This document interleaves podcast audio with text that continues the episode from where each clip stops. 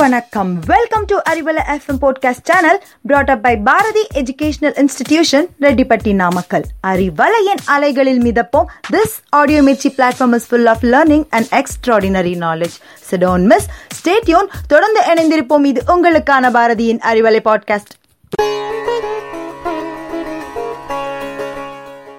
Hello, everybody. Today is a golden day. Hope you're busy and scheduled like modules. To just fill your day with positive thoughts, here we go with simple sharings. So, friends, you have probably heard this many times before.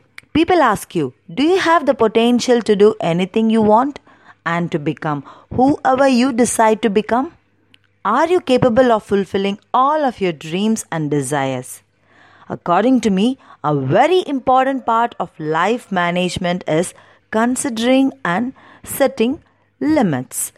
People say limit your food, limit your debit, limit your bad habits, but never limit your challenges, dreams, and achievements. You know, limits are nothing but minimums and maximums in our lives. While on the other hand, you must set some limits yourself to keep up with the daily discipline more easily and to achieve your goals more easily. So, this is very important to be followed in our day to day life. The idea of limits is to not to overdo it or invest too many.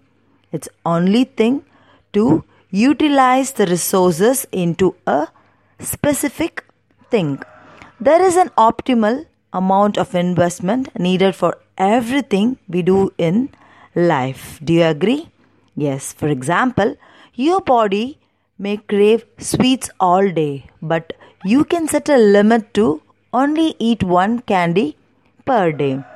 Uh, another example, you may not feel like exercising at all, but because you know all the benefits of exercise and you may already look fit.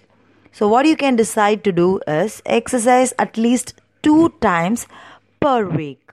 So, this is how it works. Limits can really help you organize your life and introduce steady patterns that are easier to manage. There are two types of limits I would like to explain today physical limits, willpower limits. Physical limits. What do you understand? Physical limits are biological and environmental limits that we have less influence. So, what we need to do? There are days when you are more productive, and there are limits that when you need much more discipline to get things done.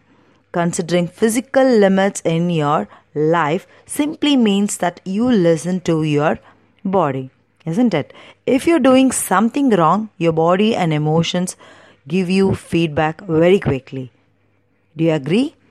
Yeah, obviously. Listen to your body on a day to day basis and adjust your workload to your daily energy state.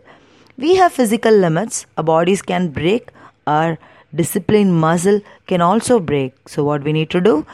Physical limits can be expanded but the only main aspect is you need to set your own emotional and spiritual capacity and work on it. And next let's move on to willpower limits. What's willpower limits?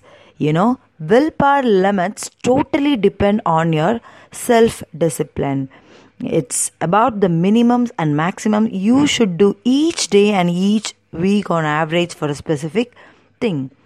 Willpower limits are like your bank account. Well, every area in your life is like a bank account. You can do only two things either you withdraw money or deposit.